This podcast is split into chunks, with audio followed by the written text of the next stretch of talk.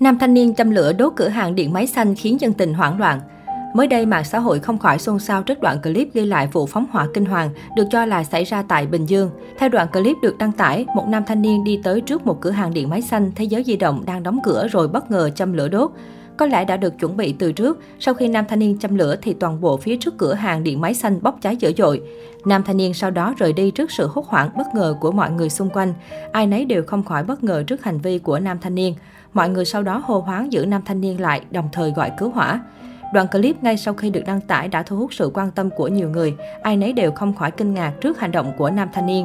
Dù không biết nguyên nhân gì khiến nam thanh niên có hành động như vậy, tuy nhiên việc phá hoại tài sản như vậy không những vi phạm pháp luật mà còn gây nguy hiểm cho người xung quanh. Hiện đoạn clip vẫn đang được chia sẻ trên mạng xã hội. Một sự việc khác cũng gây chú ý không kém khi mới đây trên mạng xã hội lan truyền video về một người phụ nữ đang ngồi trong nhà, bất ngờ bị một nam giới xông vào liên tiếp đá vào mặt và khiến nạn nhân bất tỉnh. Khi người phụ nữ nằm dưới sàn, kẻ côn đồ vẫn liên tục đá đạp lên người và bụng nạn nhân.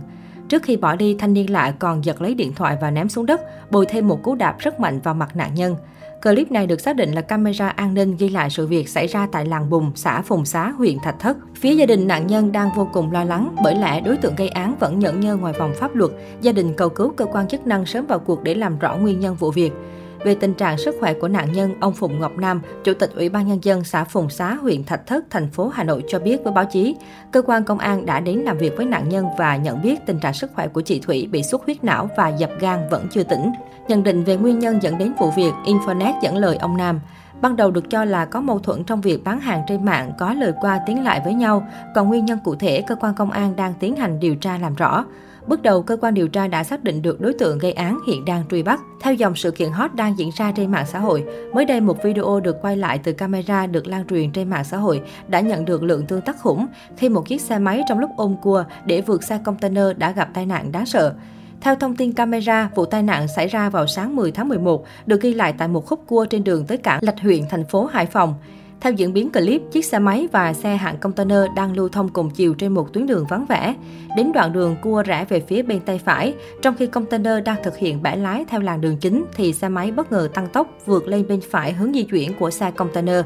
Với tốc độ nhanh bất ngờ của người đàn ông điều khiển xe máy, tài xế container đã không kịp nhận ra và phản xạ để tránh va chạm ngay tại ngã rẽ. Hậu quả, chiếc xe máy đâm phải đầu xe container và nằm đổ rạp xuống đường. Cả người và xe máy đều bị đẩy đi, trượt dài trên mặt đường một đoạn tiếp theo.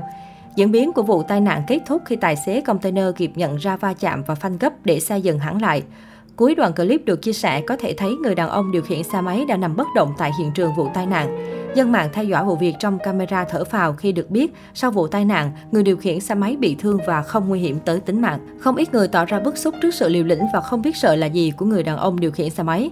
Nhiều người nhận định rất có thể vị trí di chuyển của xe máy khi vượt lên đã rơi vào điểm mù của tài xế container nên không thể phản ứng kịp thời trước va chạm. Do vậy, khi tham gia giao thông, người điều khiển xe mô tô, xe gắn máy, xe thô sơ tuyệt đối không đi gần, đi phía trước đầu xe hoặc đi sát hai bên thành xe vì rất có thể sẽ rơi vào điểm mù của người lái xe. Khi đến các đoạn đường cong cua hoặc cần chuyển hướng, xe mô tô, xe thô sơ nên giảm tốc độ, tuyệt đối không được vượt qua xe ô tô khi các phương tiện đó đã có tín hiệu chuyển hướng.